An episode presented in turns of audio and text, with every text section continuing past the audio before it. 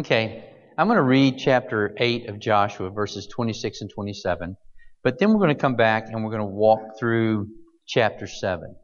Okay? But I'll need to do something before I do that. Joshua 8, 26 and 27. For Joshua drew not his hand back, wherewith he stretched out the spear until he had utterly destroyed all the inhabitants of Ai. Now remember, this is chapter 8. Only the cattle and the spoil of that city Israel took for a prey unto themselves, according unto the word of the Lord which he commanded Joshua. Let me, let me just share with you where I'm coming from. This is not for public consumption. This is for you as a church. Uh, when we began as a church 40 something years ago, it was just a handful of students, and we realized, realized that culturally, uh, the church uh, had in some way been infiltrated by the values of the world. A big part of the evangelical church had. And so we set ourselves to seek God, not about doctrine, because most of us came from pretty doctrinally sound churches, but the application of how that is to be lived out uh, in common life together. Does that make sense? And so, in order to do that, we had to somewhat divorce ourselves uh, from the way our culture had shaped us and formed us, and to give up everything and to ask God to uh, to show us how He would have us live together. What kind of common life would we have together? And so uh, we decided that we wanted to talk about things that would affect our children, so that we could have a community where we don't attend a church that works against the values that we understand to be the kingdom of God, but that we together as parents would get together and we would talk about how life should be lived. And we would be willing to give give up some things that uh, that we own, uh, some things that we appreciate, in order to be in common with others. Um, and that's not an easy thing to do. And so we wrestled through that for years, and I think we were able to uh, to yield ourselves and to have a pretty safe place, a community that was consistent an agreement about the things that would be touching our children. Well, those people uh, are older now. I'm 60, and that original group is older. And so now comes a whole new generation of people that are raising children, and a whole new generation of people that have come into the church. And with that comes a bit of tremor in the value system. Um, you get kids raised in the church who, and we have just awesome young men and young women that are raised in the church, uh, but that pushed the limits. And then when they got out on their own, rather than resetting, they lived in those limits that they pushed. Um, don't worry, nobody's on drugs, nobody's laying in the gutter drunk, uh, nobody's decided to switch their gender. Um, but it's just a little push. And because of that, one of the other things that happens is a lot of the things that we realized were safe for our kids, they were a bit embarrassed. And so when new people would come into the church, they would be somewhat hesitant to share with them how they might ought to adjust a certain way uh, to better reflect God. And so I am more than happy to die and turn the reins over and go away but not before I'm sure that it's a church full of people that are willing to give up everything to follow Jesus. Only when you give up everything and embrace the cross are you able to represent Christ. Because when there's anything left in us that's residual from the world that we won't let go of, in some way that detracts from the glory of God. And so the principle that I'm going to share tonight is it's, it's an applied principle for, for us as a people. And I'm really appealing to that middle section of the church that you are coming to the place that you are going to be raising children together. And let me tell you, you all need to get together and you need to lay down everything in your life that would offend the sensibilities of the parents you're raising your children with and come into agreement so your children can have a supporting community in the values you want to live out. Does that make sense? Now, you got to be careful. You can't be legalistic. And I'll give you our 1 in 10 rule, uh, and then I'm going to go to the scripture and lay out the principle. Here's the 1 in 10 rule. So we have 10 meetings a month. You got to miss one of them. Uh, we have 10 rules on child training. You've got to disobey one of them. We got 10 rules of how you ought to dress.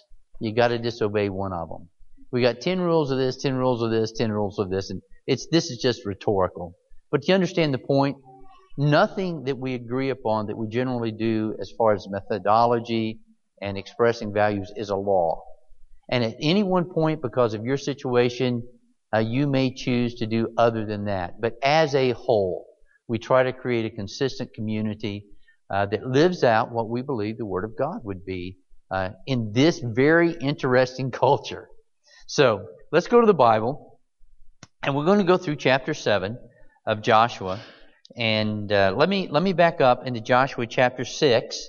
Now, chapter six is where um, remember I read that verse from eight. We're going to go there. In chapter 6, this is the Battle of Jericho. Everybody knows the Battle of Jericho, but there's a theme through the Battle of Jericho that, uh, that I want to point out before we go on to 7. Joshua chapter 6, verse 17 says, And the city and all that is within it shall be devoted to the Lord for destruction. King James Version says, It shall be accursed. Everything shall be accursed uh, another way to say it is devoted to the Lord for destruction. That's Joshua 6:17.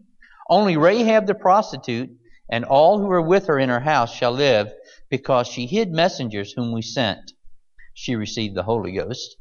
But you keep yourselves from the things devoted to destruction, lest when you have devoted them, you take any of the devoted things and make the camp of Israel a thing for destruction and bring trouble upon it.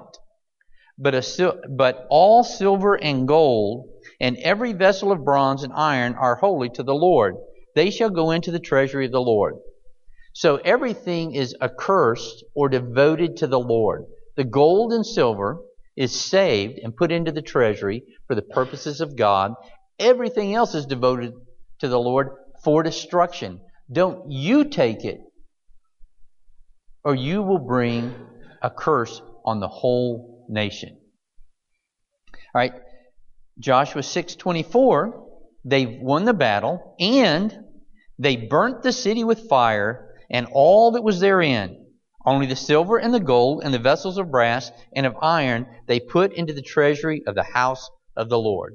So, it's cursed or it's devoted. Destroy it or put it in the treasury. And it says that Joshua and all the people did that. Now move on to chapter 7. Really, chapter 7, verse 1 should be part of chapter 6. But the children of Israel committed a trespass in the accursed thing, for Achan, the son of Carmi, the son of Zabdi, the son of Zerah, of the tribe of Judah, took of the accursed thing and the anger of the Lord was kindled against the children of Israel. So there you go. That's the battle of Jericho.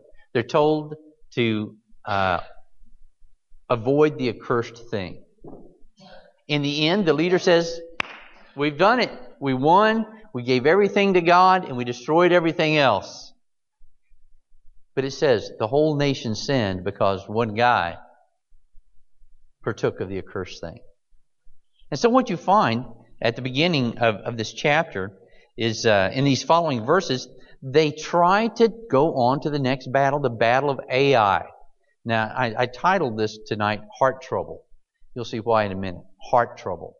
And so they go on and they try to uh, take this town of Ai. But as they do it, for some reason, they get defeated and they don't kill any of the enemy and they run, and Joshua sees this going on, and he cries out to God. Joshua 7, 9 is where he cries out. Are you tracking with me? Don't let me lose you. If I, I lose you, raise your hand. He's crying out to God and he's wondering what's going on. And he says, For the Canaanites and all the inhabitants of the land shall hear of it and shall environ around us and cut off our name from the earth. And what will you do unto thy great name? God, they're beating us. They're destroying us. God, you brought us here. And if they destroy us, Egypt will hear about it. And his cry in verse 9 is, Lord, so what are you going to do about your great name? I think that's an important principle. Um, when, whenever we get into a place where we are failing spiritually or when we are in a difficult time, it's very easy to, to, to take on a mindset. And I wrote down at least three or four here. If you're caught in a place that's compromised, it's very easy to be embarrassed and not want people to know about it. Oh, I hope no one finds out. Even if it's a little white lie, you know, I don't want anybody to find out. Or, if you get caught, you could think, oh, I'm in trouble. I need to get out of trouble. The third one is, it's over. I'll never amount to anything when people find out. Or, I'm going to die and go to hell. I don't want to die and go to hell. But there's a fourth way, and it's a much better way. God, for your glory. Yeah, I may have messed up, but me messing me up is not nearly as bad as me messing up your name, and I bear your name. Oh God, I am your representative in the earth. And this is more important than me. God, come and do something about this situation for your name's sake. That was really good. I, I should have got some amens on that. Now, I, know we've just come through this political system, or this political cycle. And uh, it, it's hard to think that anybody would really want to lay their life down for something other than their own ego, except a, a few of our politicians uh, do that. I, I, was going to introduce Jim earlier. I thought he snuck out just as I was trying to catch him. But uh, this is Jay's father and Jay's mother, and uh, he's uh, the representative for the folks down around Elizabethtown. Is that right? Glad you're here tonight. Thanks for your service, and uh, we'll be praying for you. Everybody get get his face in mind. And Jay, you remind us occasionally to pray for him. We we are in a great great opportunity here. You notice I wore my purple tie tonight. I, I so, someone told me that that's a combination of red and blue. And so this is my unity tie tonight. So I, I'm with everybody. But really, as you were going through this cycle and you were watching some of the national uh, candidates, they were all saying how much they loved America and it was all about America and it was not about them. But did you ever think maybe it might be a little bit about them. Can you imagine somebody who really was willing to spend all their money and all their time and devote themselves for the next two, three, six years just to serve something greater than they are? You know there are people like that? God can get a hold of a heart and there can be people who love His kingdom so much that they devote themselves fully for His name's sake. I think we call that Christian maturity. Certainly, we come to God out of need. We love Him because He first loved us. But the closer you get to Jesus, and the more you understand what He's done for you and what He's done in the earth, the more you say, wow, it's not about me not hurting. It's not about me not going to hell. It is positively about His kingdom coming. Oh, Jesus, come and have your way in my life and make me the absolute representation of the unity, the Trinity, the relationship in heaven here in the earth. Make me pure love for your name's sake. Crucify me. Let me drink of the death of Christ so that the life of Christ can flow through me. Reminds me when Moses, when they when they got up to the to the land and they were getting ready to go in, and God was mad at them. Remember the spies came back and They weren't going to go in and God was going to wipe them out. And Moses, and, and told Moses, I'll make a nation out of you. And Moses says the same thing as Joshua. But God, what about your name? You need to demonstrate that you can take a people through the wilderness and not lose them. Oh God, for your great name. Man, if that could live in our soul and that we would be a people that would live for his great name. Let's keep moving on down through here. Um, Joshua 7 11. God responds to him, and he says, Israel has sinned, and they have also transgressed my covenant, which I commanded them, for they have even taken of the accursed thing, and have also stolen and dissembled also, and they have put it even among their own stuff. First thing I would like to point out God responds to Joshua Israel has sinned. Israel has sinned because one of them. You see, when you're culture building, when you're demonstrating a culture, if one person violates holiness and righteousness and the purposes of God, I promise you, the world will say, look at them, what they do. God is interested in His people representing Him as a unity. And over and over, God looks at churches and He sees their condition. Now remember, this is not about, oh yeah, I don't want to be a sinner. You got to keep this in mind as we go through it, or you'll get legalistic and, and, and, and it'll mess you up. But what we're talking about is being a glory to God as a people. All right, keep that in mind. That's what Israel was doing. They were bringing the kingdom of God into a region. And they were supposed to be separated from what would affect them in that region. And so it says all of Israel had sinned. So it affects the whole nation. And as a result, they were defeated. Somebody should have seen him take that stuff. Somebody should have been uh, been there to bring him to repentance, but they didn't. And they went into battle. That's a whole other story. They got defeated, but it says they did two things. They sinned and they transgressed the covenant. So what this individual did that was attributed to all of them was first of all, he missed the mark. He missed the mark. Of course, for us, the, the image of Christ is our mark. That's, that's, a, that's a pretty high mark to hit. But he missed the mark. And then it says that he transgressed the covenant. To transgress means to go outside of. So there's just a specific sin, but there's a covenant and promise of God. Remember the Abrahamic covenant?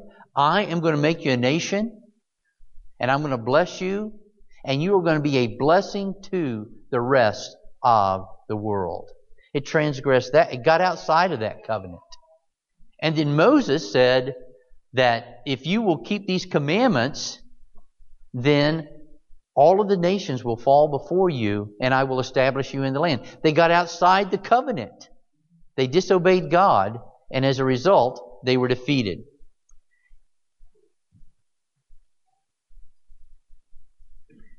And then it says, because they have stolen and they have lied. Just a, just a simple principle. If you steal something, and you don't tell anybody, it's a lie. See, they had agreed to follow God's commandment. And at the end, Joshua declared, okay, we've done it, guys. We've defeated the city. We've burned everything except the gold and we've given it to God. And this guy did not, Achan did not open his mouth. He kept it shut. And so a lot of times we think that silence and not getting caught is the key. All right, God, I'm sorry. Don't let anybody find out. But you're going to see in just a minute that there's a principle of glorifying God and confessing our sins to one another. All right, let's keep working down through here. Verse 7, or verse 19 and 21. And Joshua said unto Achan, My son, Give, I pray thee, glory to the Lord. Now, by this time in the chapter, the Spirit of God has identified which family it is. You know that part of the story. You read it this week, right? How many read it? Raise your hand. Okay. You know what went on? They discovered that it was this specific guy, and he says unto Achan, My son, I pray thee, give glory to the Lord God of Israel and make confession unto him. Now, see, they already know who it is. The Spirit of God narrowed it down and brought it right to his tent. And Joshua says, Son, glorify God. Confess that you did it. And tell me now what you've done. Hide it not from me. And Achan answered Joshua and said, Indeed, I have sinned against the Lord God of Israel and thus I have done. Now listen to this, verse 21. When I saw among the spoils a goodly Babylonish garment, and 200 shekels of silver, and a wedge of gold of 50 shekels weight, then I coveted them, and took them. And behold, they are hid in the earth in the midst of my tent, and the silver under it. So again, the Spirit of God reveals it, but man must confess it. Remember in the garden? God knew exactly what they had done. And he comes and he asks Adam, What have you done? And Adam confesses. And then he asks Eve, What have you done? And as they have confessed to him, confession to God is coming to the place that you submit judgment to him out loud and you say, Father, I have sinned, and you are the righteous judge and then you leave it in His hands. That's the way you glorify God once you've sinned.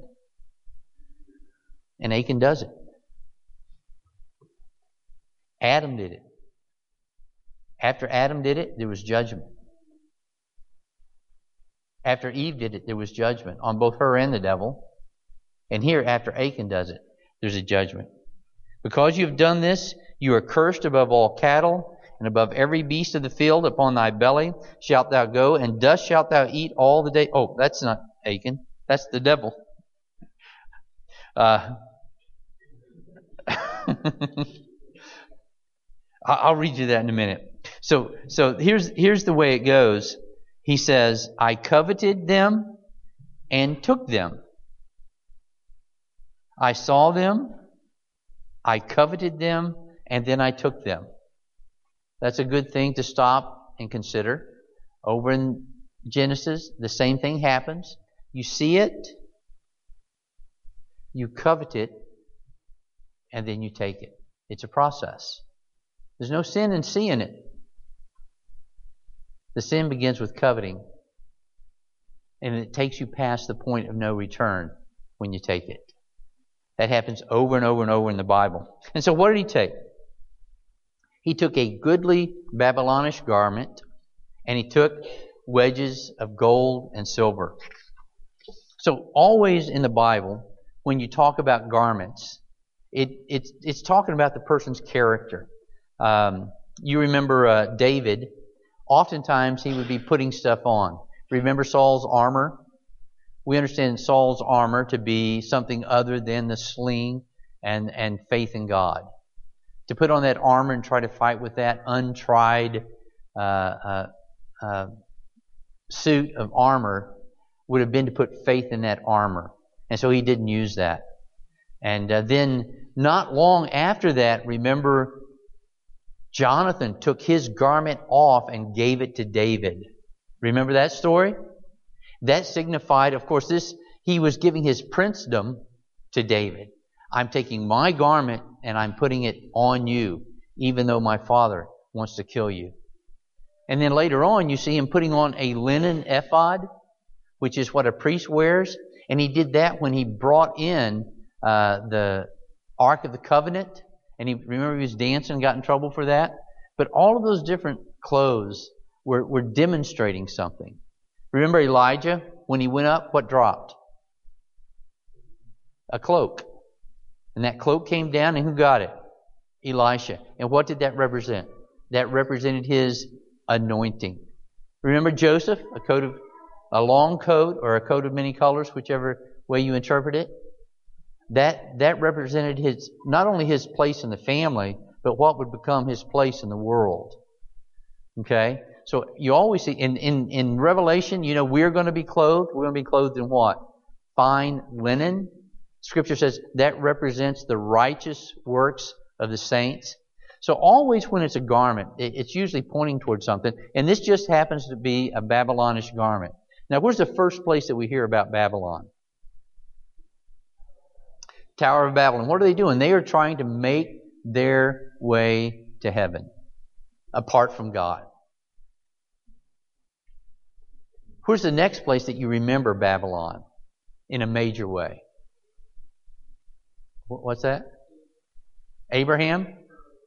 Ur of the Chaldees? He's called to leave Ur of the Chaldees so God could make a nation out of him. And then, near the end of the history of Israel, they go down into captivity in where? You remember in Babylon, the first thing is they try to get them to eat what God's told them not to eat. Then they try to get them to bow down to their king. And then finally, they try to get them to quit praying. The last place we see Babylon is in the Old Testament, or in the New Testament, the very last book. It's the book of Revelation. And we hear about the whore of Babylon, who is the mother of all whoredoms. In other words, everything that would entice you away from Christ is represented by Babylon. I saw a goodly Babylonish garment, and I took it. In other words, there was something about Babylon. There was something about this culture that was appealing to me, and I wanted that. On the outside, it may have just looked beautiful, but it really represented that culture that was affected with all of the gods of a different nation. And so he was longing for that. The second thing, though, was gold. And what was the gold and silver supposed to do? The gold and silver was supposed to be put into the treasury for what? For the work of the kingdom. They would eventually build the ta- the the the uh, the tabernacle. They were they were going with the the the ta- the the tent but they would actually build a temple later on. All of that was going to accrue. They were going to use it for the work of sacrifice and worship in the temple. So two things, and pay real close attention. One thing is there's something in the world that I desire for myself that is not good. There is something good that belongs to God, but I want that for myself. And so Israel here is given the opportunity to totally say, listen, I don't want anything that belongs to God for myself. And I don't want anything from the world that would tarnish the name of Christ in my life. And one person saw something. They thought I'd love to have that. And they took it and it brought defeat into the kingdom. All right. So,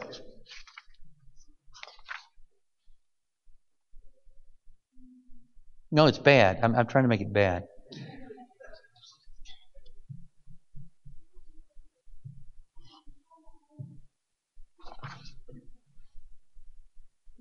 I've gotten long winded.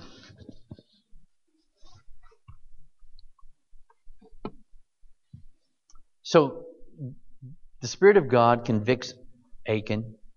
He confesses. In the New Testament, James, it says, Confess your faults one to another and pray for one another, for the effectual, fervent prayer of a righteous man avails much. But what did they do with Achan once he confessed? They took him and they stoned him and they killed him. And this is what you need to understand. When you sin,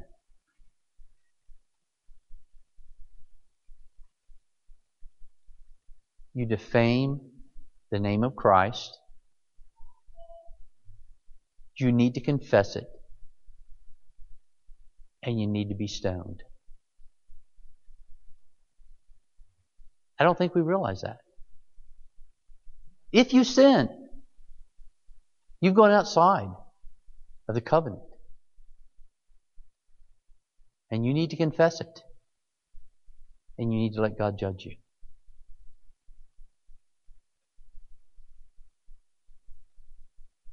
And until we realize that, we don't appreciate what Christ did. We don't appreciate the fact that our sin is what separates us from God. Because our sin is not a little act that we perform, but it's something that takes away from His glory and His purposes and what we were created for. And so the stoning for your sin and the stoning for my sin happened in the cross. When Christ died, it says that He bore the sins of the whole world. And let me tell you, we have an opportunity to live free from sin because of what He did. But thank God, if we don't, if we don't, we have an advocate with the Father, Jesus Christ the righteous. Now stick with me because I'm not going to leave you on a downer. What time is it? Oh man, I got 20 minutes to dig us out of this hole. But I think we've got to understand this, and I think this is the problem. Most people won't admit this. We're all mixed up in our grace teaching. Grace means nothing if what I'm telling you isn't true. And to try to understand and apply grace before you realize that my sin messes up the purposes of God and I should be stoned, then we don't really need grace. But oh, how beautiful grace is when we understand what a great opportunity we've missed. And we can be restored. All right, so let's keep working on down through here if I can find out where I am in my notes. So, this principle tells us that we must walk in absolute renunciation of the world. We do not take anything from the world.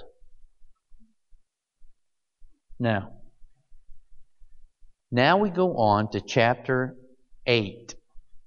In chapter 8, Achan's been stoned. Oh, by the way, this is where the title comes from. Achan means trouble.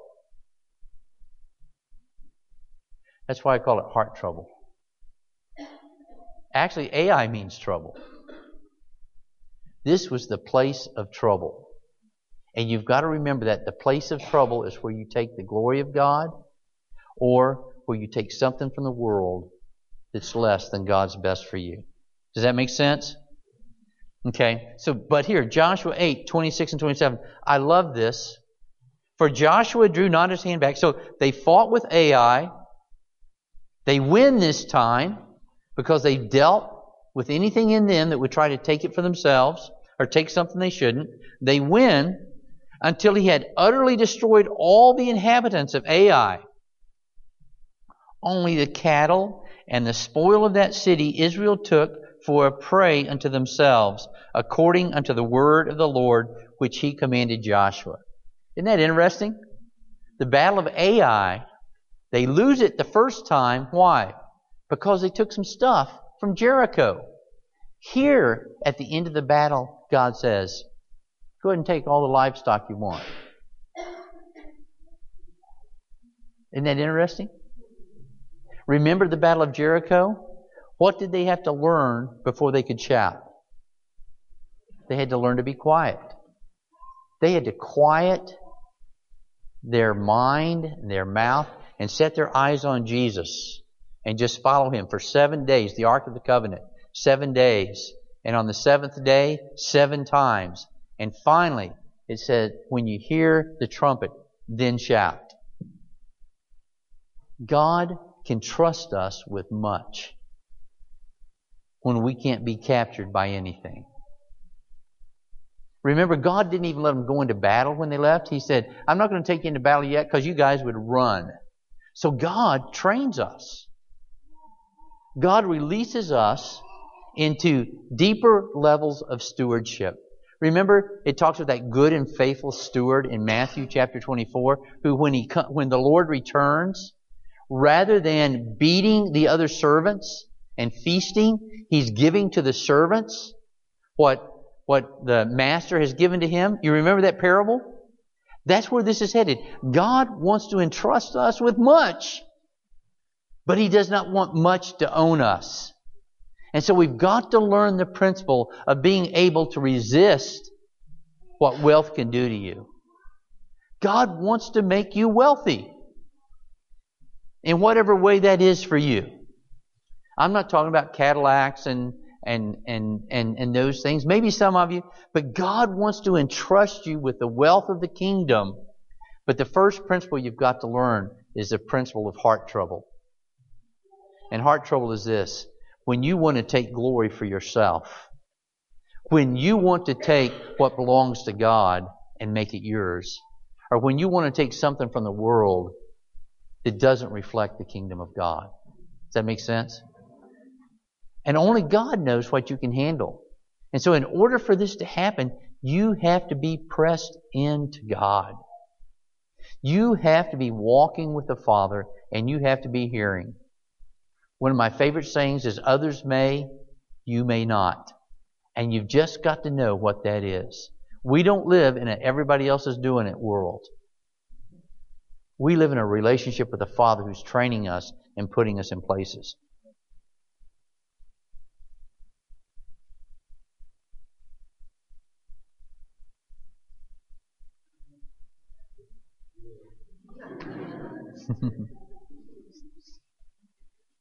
so we're building a church. We are a people who came together and we said, There's a God in heaven and there is a messed up culture. And we're messed up people. And we have to be willing to lay down our egos. And we also have to lay down our desires. And we have to seek Him with all of His heart. Father, could you create a community of people that walk in perfect love? Because we are not owned by the things that you've given us. We are not owned by our own ego but we see you high and lifted up. And Lord, I will give up anything to see your kingdom established in our city so that the other nations can see and that they will long to be part of a community that's full of little Christs who are willing to lay their lives down for one another. I think the biggest problem in this is, is a misunderstanding of grace. I think, I think we don't deal treacherously with sin because somehow it seems as though we think God has changed. In the Old Testament, He had all of these laws, and now in the New Testament, it's grace. And grace means I kind of sort of do what I want as long as I don't hurt anybody too much. Do you think God is any less holy? Do you think God has changed his character and he no longer cares about the smallest detail? Grace didn't come to permit sin. Grace came to first forgive us of our sin and put us into relationship with God so He could teach us how to live unto Him. And that's freedom from sin. You see. In, in, in Galatians, I'm going to read a few verses here. Galatians 3, O foolish Galatians, who hath bewitched you? Should you not obey the truth before whose eyes Jesus Christ has been evidently set forth crucified among you? This only would I learn of you. Received you the Spirit by the works of the law or by the hearing of faith? And so people read that and they think, man, we shouldn't be under the law. We shouldn't have things that we don't do. We should always be led of the Spirit. That's probably part of the foundation of postmodernism. There is no absolute. We just kind of, we're all led of the Spirit. No, there's some absolutes in God. There's some absolute truth, and we have to find out how to apply that truth here in this place, in this time. It's really, it would take a long time to explain, but Galatians isn't even actually talking about being legalistic. It's really talking about keeping the Jewish law. And so it goes on, and these are the verses I think uh, a lot of people miss. It says, "You have been called to liberty."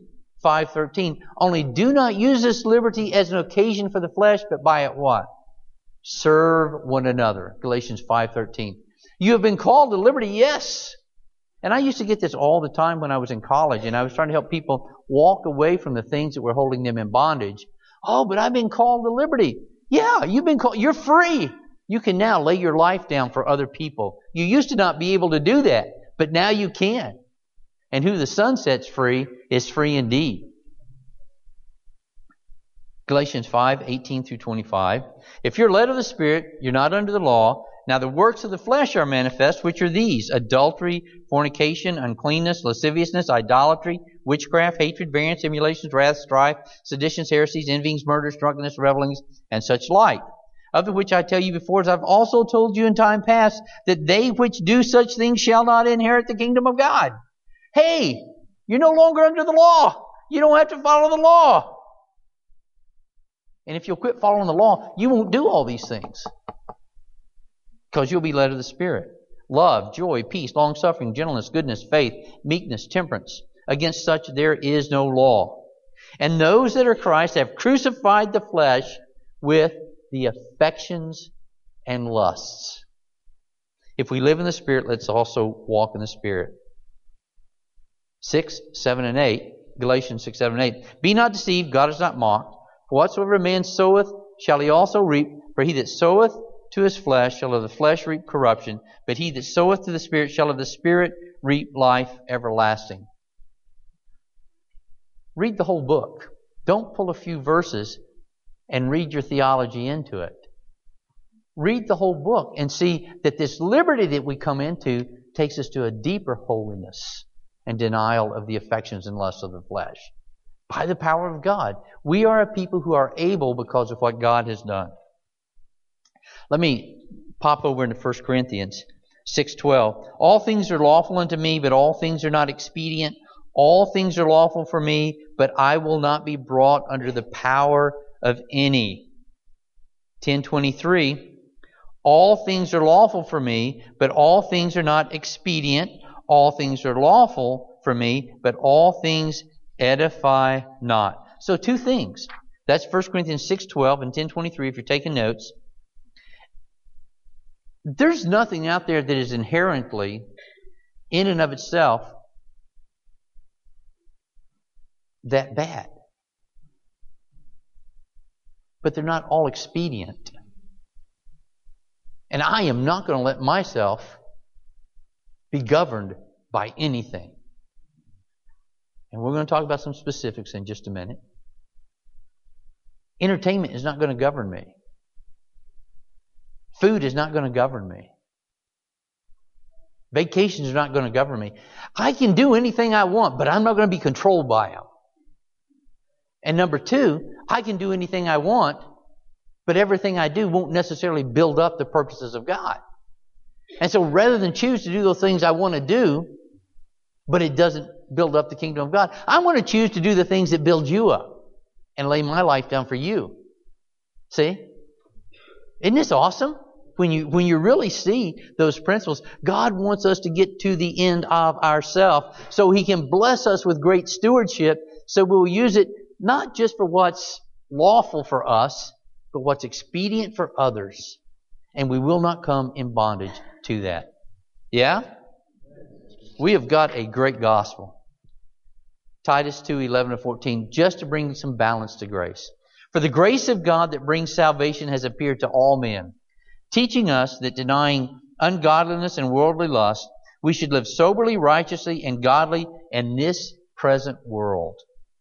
Looking for that blessed hope and the glorious appearing of the great God and our Savior, Jesus Christ, who gave himself for us that he might redeem us from all iniquity and purify unto himself a, per, a peculiar people zealous of good works. Grace teaches us that we can live godly in this present age. And He redeemed us so we would be zealous of good works. And remember, good works, again, terminology has killed us. Good works are not things you do to go to heaven. Good works are the purposes of God in loving others, in laying your life down, in caring for people, in, in loving your kids, in loving your wife, and loving your neighbor. That's what Christ came to do, was to deliver us from Egypt, take us into the wilderness, and teach us His will and His purpose, and then slowly begin to bring us into the land and establish it, and graciously reveal where we have heart trouble, deal with it, and then move on and give us victory in that thing and move on to the next. All right. So let me give you some things as as we come to uh, to plant churches and Ben. You know, I hope you guys will take time and you will, you know, you all are sort of a new generation church. And as you all are planting, I think it would be very important for you all to come to these things, not legalistically, to know you guys can, you, you guys can act like the prophets, you know. You can strip and run neck, naked in the street if you want to. Who was that? Was that Isaiah? Was that Isaiah? Ezekiel? It was Ezekiel. It was one of them, I know. And, uh, but that might not be expedient right now. It might not build up.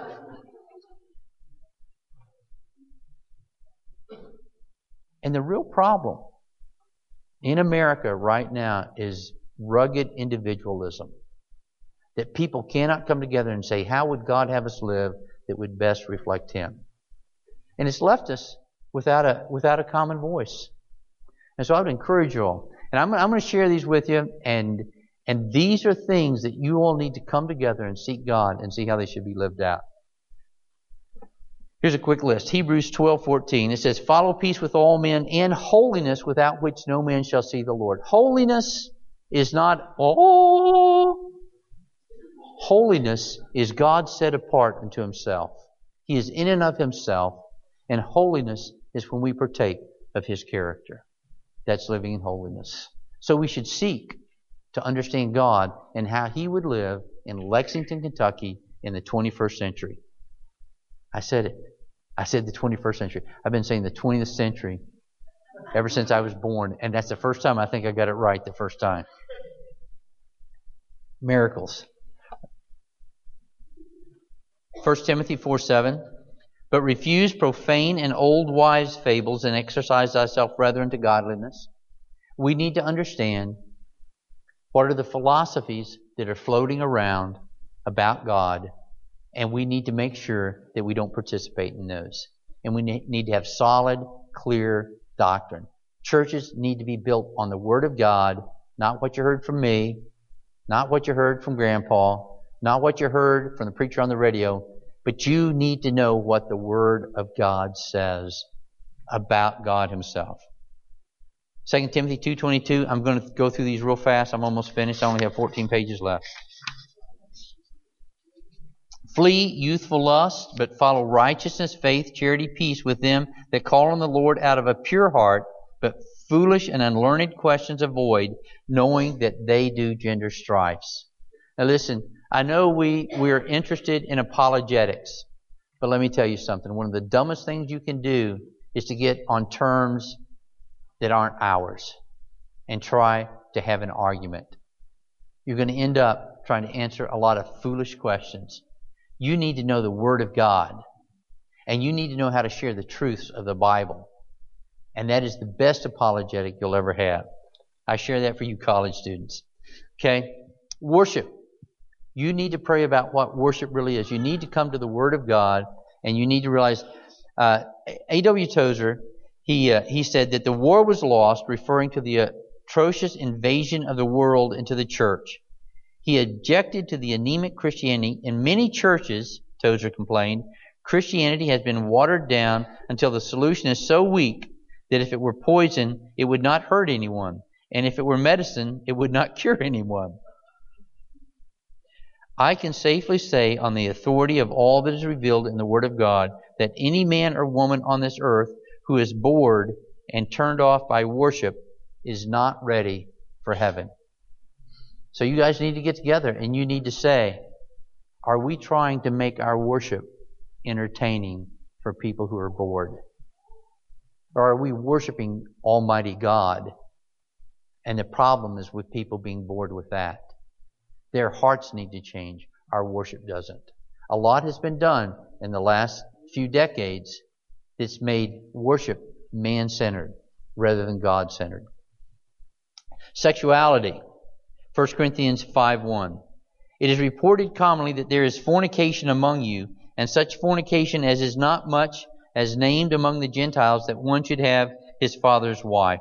So they dealt with sexuality and what was proper and appropriate. Here, this is the church of Corinth. They've got a situation going on, and the whole church comes to agreement about how we should deal with this. Ben, you need to get your people together, and you need to decide what the Word of God says about sexuality, and you all need to demonstrate that.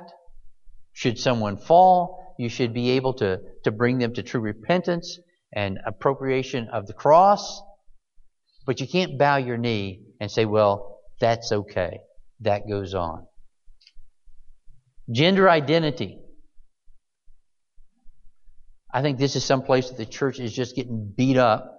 In 1 Corinthians chapter 11, I'm just going to I'm going to give you the references. Basically what's going on, the men and women are not necessarily acting like men and women should act. And so Paul writes them and says, "Ladies, here's the way you need to dress. And guys, this is what you need to wear. So that people know you're a woman and you're a man. And it's interesting, he goes on and says, or otherwise, you might as well just dress like a prostitute. Bring that across the bridge of the ages, and you've got to figure out, Ben, in the 21st century, what's the difference between men and women, and how do you express that, and how do you live it out in your church? These are real problems that Paul was dealing with. He didn't have to do anything. He could have lived however he wanted.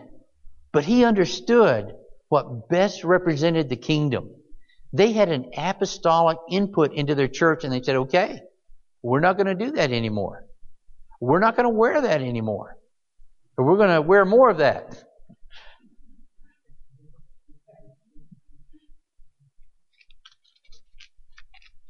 Speaking of clothing, 1 Peter 3, 3 through 4. Whose adorning let it not be that outward adorning of plaiting the hair, and of wearing of gold, and of putting on of apparel, but let it be the hidden man of the heart, in that which is not corruptible, even the ornament of a meek and quiet spirit. You know, I'm not, I'm not preaching a clothesline. I'm not telling you what to wear. But as the people of God, we need to know how we should dress in such a way that meekness and quietness and character comes through instead of sensuality or a worldly attitude. That's exactly what this scripture's saying.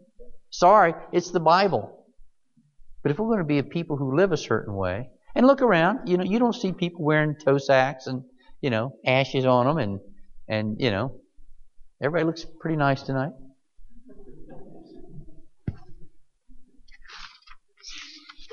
Looks like Brent went finding, and uh, you look pretty good tonight, Jake. My brother finds all kinds of things on the side of the road, and we're, we're all benefactors of his findings.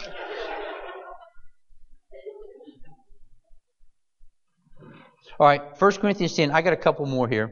1 Corinthians chapter 10 and Romans 14. That's the part that talks about what you eat. The problem is there's certain meats that people wouldn't eat because it had been sacrificed to idols. And so in both of these portions it says, look, it doesn't matter what you eat or what you don't eat. What matters is, number one, you have to love the people around you. And you have to make sure what's going in your mouth is beneficial to them and not offensive to them. And if they've got some reason that you should not drink or eat that, you should not. And it goes on, that's the, at the end of that chapter, chapter 10, is where it says, whatever you eat, the purpose for eating it, whatever you drink, the purpose for drinking it must be what? What? All right, money, Hebrews 13:5. Let your conversation or your lifestyle be without covetousness and be content with such things as you have. It is so hard to figure out how to be happy with what you have in the 21st century when you have to save for your retirement, when you have to hedge against a, a downturn in the market, when you have hopes to leave stuff to your kids. What's enough? How do I live? Church, you need to get together and talk about it so that you are not in bondage to getting ahead. I'll, I'll, I'll be frank. I know my generation, we live within our means. Our first houses didn't come for a long time. And we did not indebt ourselves deeply to live like the Joneses. But we understood what it was to do without until we could engage a piece of property in a sensible way. We did not go out and buy new cars because we knew that you could get a year old car for $7,000 less. And my concern is that the whole understanding of stewardship has been moved to the outskirts. And a lot of you all could end up putting yourself in debt to the point that you are no longer free. And you have to get a second job. Or somebody has to, you know, there was a period of time when we were paying for each other's tuitions so we wouldn't have to go into debt to go to school. And most of us in that generation did not come out of school with big debt. Now, I'm not telling you it's a sin to take a loan out to go to school. Uh, unfortunately, you're probably going to have to pay it back because of the election. But,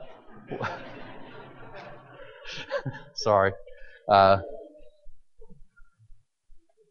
but I think you need to revisit and you need to ask yourself what it is to live within your means and not be covetous and take the next step before you're financially stable enough to take it. All right, leisure. Um, that's the last one. There's some more, but I'll just do leisure. 2 Samuel chapter 11. David, everybody was going out to do battle, but David decided that he was going to stay home.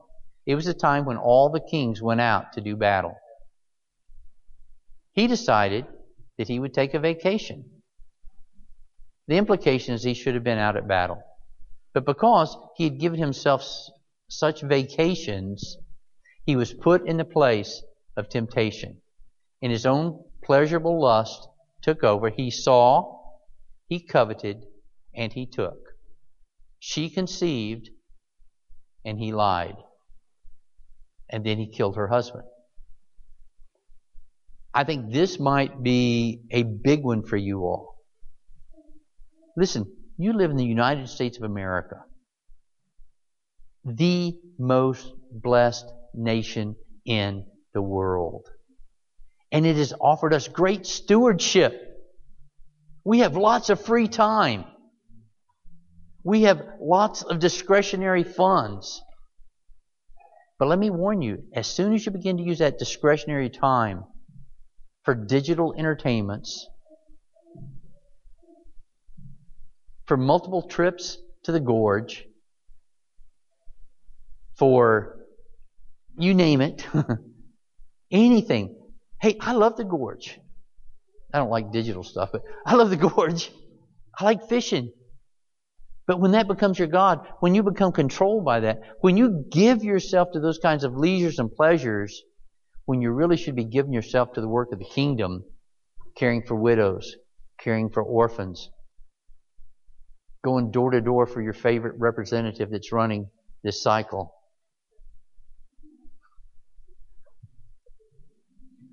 Which, again, in two years, how many of y'all willing to go down to Elizabethtown for a day and go door to door? I'll go. I'll, I'll lead you. Ben, you need to get together and you need to talk about this extra leisure time that's getting poured in to all kinds of activities that aren't really extending the kingdom.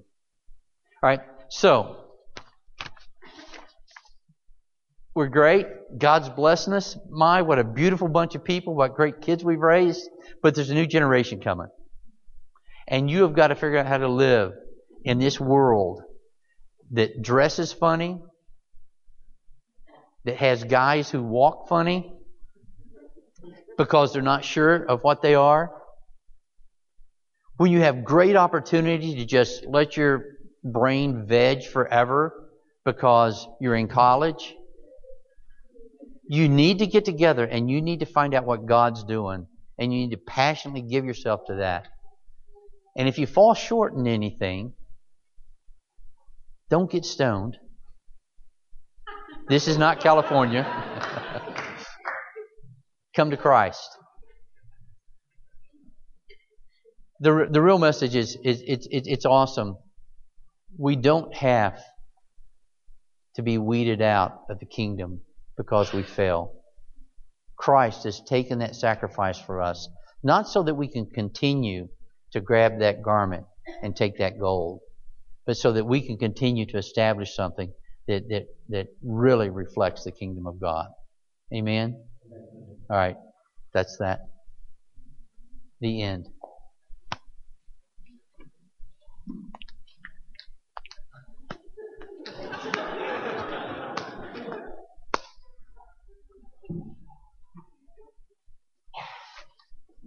It's 8:12. I took 12 minutes of you. Let's go ahead and stand. You got a song we can close with? I do. Okay. Did I say everybody in here is wicked and everybody's sinning and you need to straighten up?